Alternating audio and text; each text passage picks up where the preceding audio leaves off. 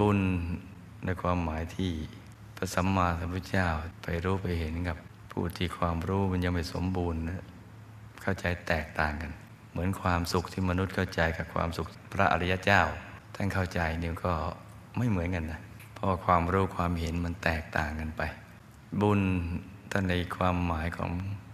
พระสัมมาสัมพุทธเจ้าหมายถึงความบริสุทธิ์ คือทำจิตให้บริสุทธิ์จากความโลภความโกรธความหลง จิตผ่องใส อันนี้จึงเป็นบุญ